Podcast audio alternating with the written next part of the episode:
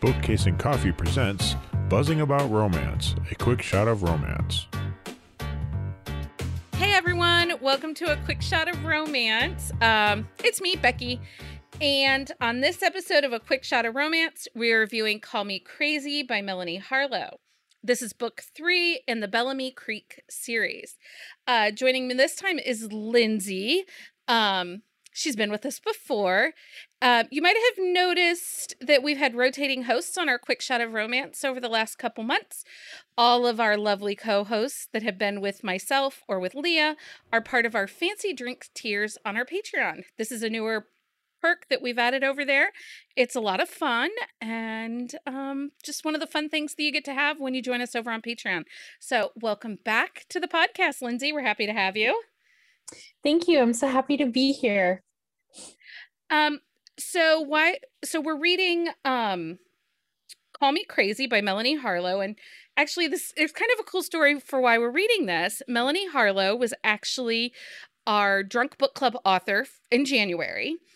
And the theme for January's Drunk Book Club was fake relationship.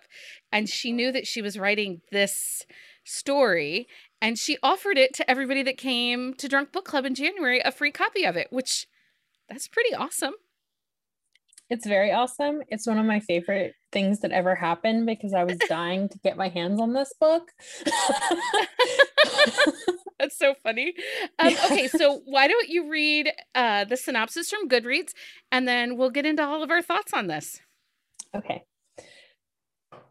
It was the perfect plan. I needed a wife temporarily in order to inherit the family business and she needed a favor, the kind that takes nine months to deliver. We had it all worked out from the no touching policy on our wedding night, her rule, to the no falling in love decree, mine. She'd marry me, and I'd give her the means to have the baby she'd always wanted. And one year later, we'd amicably part ways, no hassle, no demands, and certainly no regrets. After all, Bianca de Rossi and I are experts at infuriating one another. We've been doing it since we were kids. Trouble is, she grew up gorgeous and feisty, and she still knows exactly how to get under my skin. And that wedding night, well, it doesn't exactly go down hands free. Then she moves in with me, and I start to really lose my mind. From her sexy little pout to her wicked sense of humor to those meatball sandwiches she makes just because she knows they're my favorite, I find myself wanting to break every rule we put in place. Our story was never supposed to end with happily ever after, but call me crazy, I just might be in love with my wife. So the release date on this is February 22nd of 2021. They uh the tropes I have is childhood friends, fake relationship, marriage of convenience, enemies to lovers, uh, because we kind of meet them in the book before, and they like are sparks flying when those two are in a room. Um, I have the steam level as a four out of five because there are some spicy scenes in this book. Oh yes. And then the angst was a four out of five. I was not prepared for how emotional this book was. Yeah. So it, there's something really interesting about this book is that she gives a nod to um, the Speakeasy series her speakeasy duet and then it also ties into one of her other books that are similarly angsty because they her bianca shares the grandmother in the speakeasy duet with um, coco and forked one of her first books oh, okay. and these are some of my favorite characters she's ever done um, i don't i just i love the way she handles her characters too she's really yeah. good at um giving them some deeply personal issues that they overcome and that they have to overcome in order to be happy and truly um in love with each other if that makes sense like to make well, their yeah. relationship work so in book 2 of this series um it was and i think it was the nature of who the character cheyenne was but Cheyenne was that book was a little cheesy. There was emotional. There were big issues in that book, but it didn't prepare me for how emotional this book was going to be. Especially not because of Enzo being presented as a playboy. I found the emotional aspects for Enzo's story like how much trouble he had lying to his family, how the, some of the conversations he had with his dad later in the story about um, embracing love and overcoming, you know, himself. And just the fact too, he's in his mid 30s and he's been a playboy up until this point. And that that I but was shocked. You- I was shocked to see how emotional that transition was for him. And I guess he does. I mean, he comes off as a playboy, and you kind of think he has this playboy persona. But the way the book starts, you realize that he's been dating this younger woman for like three months and he's made no moves on her. Like he hasn't done anything, like to the point that she thought he was gay. They hadn't even kissed. um, so for me, like, yes, he had this flirty Italian playboy persona, but at the if you looked under, you know, below the skin, if you looked deep into who he was, it wasn't who he was, you know? Um he just he he's actually really a sensitive guy. Like he has a good heart. And I really I just loved him. Like I think he's a new book boyfriend for me. I loved him too. I just Oh my gosh. I, I loved I love start to finish, there's so many things I loved, including her bonus epilogue. Like, I don't know if you read her bonus epilogue. She always gives you the epilogue and then like a cookie crumb trail in the end of the book to the bonus epilogue. And this was one of my favorite bonus epilogues because it jumps to Enzo in his 80s. Enzo and Bianca are in their oh, 80s. I, ha- I didn't read was... that yet. Then okay. no, I didn't go in and click it. So I will I will send you the link to that if you don't have it because it is one of my favorites of all time. It's oh, it's just perfect. Oh my gosh. I say um, that about all the epilogues recently, but I have a thing about epilogues that are unexpectedly different. And to jump to characters in their 80s was just a delight. and I know that epilogues are like you have this kind of love hate relationship with them a little bit. Mm-hmm. Um, oh, an obsession. and an obsession. I know you have deep feelings about epilogues. So for you to be like, yeah. this was great, I'm like, mm, now I'm sad I didn't read it. I do like though, and I and I bring it up later in my little uh chart here. So if I mention it twice, you'll forgive me. I like that she put her recipes in there. I'm tempted to make that sausage and kale tomato pasta thing that she made. Yes. That sounded so delicious. She she's started doing that. I don't know when she started doing that, but there's a handful of books that have come out. And I know um, in Blair's book, she bakes, and they had a bunch of recipes in the back of that too for that baked goods. And it's easy to make recipes. Like I read the recipe at the end and it looked like it would be pretty simple and delicious. Yes. It does sound really delicious. So let's talk about Enzo and why we love him. Um, I, I want to give props to her too because she describes him as being a real guy. Like his back is still like hairy and he's an Italian and Italians tend to be a hairier man. And I like that she didn't pretty him up. I like that she kept him true to character in her description of him. Yes. And he's also a guy who works a lot with his hands, being in the construction business. There's a lot of scenes where he's getting very hands on in the work that he's doing, and he's very passionate. Um, that's also, I think, an Italian trait, just the level of passion that he brings to everything he does. He's a very dedicated person. When he decides something, he really follows through. Yeah, and he doesn't come off in anything. And that's what kind of leads up to this. You learn.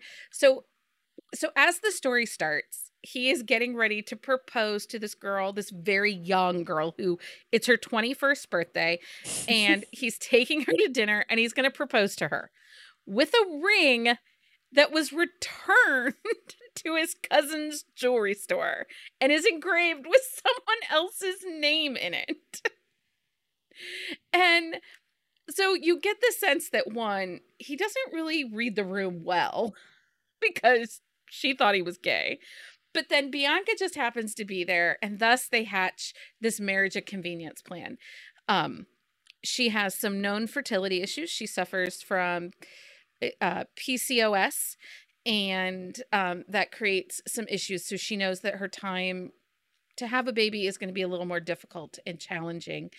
And um, between the two of them, they decide to help each other out because Enzo's family is pushing him to get married in order for him to inherit the family's construction business. And Bianca wants a baby.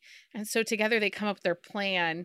And you get just a sense of who he is when he's all in. Like, you know, when he's questioning, well, you know, maybe we should make it for a year. I don't want to look like a jerk when I leave and stuff like that. So you just get she's Melanie Harlow is really great about giving us little breadcrumbs as to who they are um, in the story, and they all build up to make these very tasty snacks. Yes, and he is a snack. Um, okay, I do have to laugh though. His smolder, it's a love and a curse. he cannot help himself. He was gifted with the looks. And I think sometimes when that happens, you just can't help yourself. Oh my God, he's so I don't funny. have that same gift. I'm jealous. Yeah. like when he talks about the smolder, like it's this extra thing. I'm like, Oh, yes. And I don't want to give anything away, but the smolder is still around in the bonus epilogue. oh, okay. I guess I know what I'm reading here in a minute. Um, Yeah. so let's let's talk about Bianca a little bit. I so I loved her in the last book, um, in Cheyenne and Cole's book. I loved her.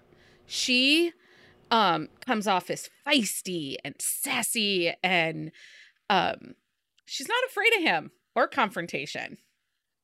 No, she's also fierce and driven, and she's uh, all of her characteristics. So she's an entrepreneur. She owns her own interior design business, and which she's built from the ground up and is still kind of in its early phases. But you see how well suited she is for someone like Enzo because she's very uncompromising in the things that she wants. And that's actually a trait that Enzo shares with her that they're very uncompromising when they want something. They are not afraid to go after it. They know that it comes with hard work. And that's a big part of why their love story works. And I absolutely love Bianca. She's such she's such a well-written, well-rounded female character. Yeah, I worried about her a little bit in the beginning because so when they're ta- making out their plan, their three phase plan, their marriage and convenience, she comes off a little lacking in emotion. Um but as we get to know her, you just can't help but love her. Like her ex was a douchebag. Dude Oh, yeah. needs dick punched. Like nobody's business. And um but I do feel like her struggle with infertility on top of this ex really played a lot into her becoming very guarded with her heart and her emotions. And it's just really well written and it's so relatable. And you are feeling all of those emotions with her through this journey of this relationship with Enzo. Um, I agree. so I also oh go ahead. What are you gonna say? You're gonna say something. Oh, I, I was just going to say that I do think that she's absolutely wrecked from her prior relationship with her ex. And I think at times, like, she, so I, I think that you see her as this very guarded character in the story, especially with Enzo. Like, she's not willing to let go of her fear because she hasn't fully addressed how deeply impacting her breakup was. And then on top of that, she's also struggling with this biological clock issue um, where she wants to have a baby and her time is absolutely running out. And what does she do? So she's in the situation where she feels like she just needs a option, any option. And that's what really opens her up to Enzo as a possibility. It's kind of the right place, the right time, and the right circumstances. And um, even though neither of them have love as a priority, it's the perfect storm of conditions to set the Yeah. stage for them to deep to build a deeply emotional relationship with each other. Well, and and I think I liked her a lot because her fierceness is logical. You know, all the choices that she makes are very thought out and very logical. And so it almost goes against her character when on their wedding night they make choices that go against the logic of their contract. But I think that's just us watching her start to fall. Um and then her logic kicks in and you know the emotion of life and falling in love doesn't always have room for logic, but you try to bring it back because there is comfort in being logical with your emotions and stuff. And then Uh, you also see, like, you see this side of Enzo, especially in the prior book where he's helping his friend buy a house and renovate a house and get a good deal. And you you see the the depth he, of care he has for the people in his life. And then you are introduced to Bianca someone that's been his childhood nemesis his nemesis since childhood. She's challenged him his whole life. And then when he realizes that she has these struggles especially the fertility issue it becomes something that he cares about very deeply as well. And you see that developing throughout their story too. Yeah, there's definitely an there's an intimacy to this story with these two people and you don't always get that big deep intimacy in a marriage of convenience type uh fake relationship trope romance. So I think that's part of why it kind of threw me off because there's this deep intimacy between the characters that um it's just done very sweet and subtly and it's not like overstated it's not over the top intimacy you know when he's saying you know you have to use your voice. I'm not a mind reader. And cr- keeps creating connections. Every time they're on the page together there's just a little bit deeper of a connection but it's not like full in your face. You have to you have to get to the end to understand the intimacy that they build in that in that story. Yes. Um, okay, so in true Melanie Harlow fashion, there's a house renovation. I love Yes. it though. I love it. Um, it just made me smile because they bought a house together and are gonna a historic home and decided to do reno together. And I'm like, look, renovation in a story that Melanie wrote. There are a lot of them. There are that is a very common theme. Yes, I loved that. Um, it was great to see some of our old friends from the other series, the Bellamy series, uh, but this absolutely can be read as a standalone. Uh, we mentioned Cole and Cheyenne, but you absolutely can read it as a standalone. But you're gonna want to go back and read the other stories because they're that good. Um, and I cannot wait for Beckett's story. I can't either. I love that she leaves the little cookie crumbs so you know that this girl, his childhood crush, who's been off and married and had a child, is coming back to help him take care of his dad who has Alzheimer's.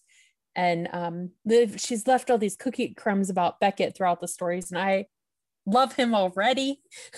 like you're already like he's mine ladies back off um so okay let's talk about uh we're getting close to the end of our 20 minutes so let's talk about how we liked this book will we recommend this book and who would typically enjoy this book so lindsay we'll start with you did you like this story Absolutely. I loved it. Melanie Harlow is a one click author for me, and um, I couldn't get enough. I'll probably read it multiple times.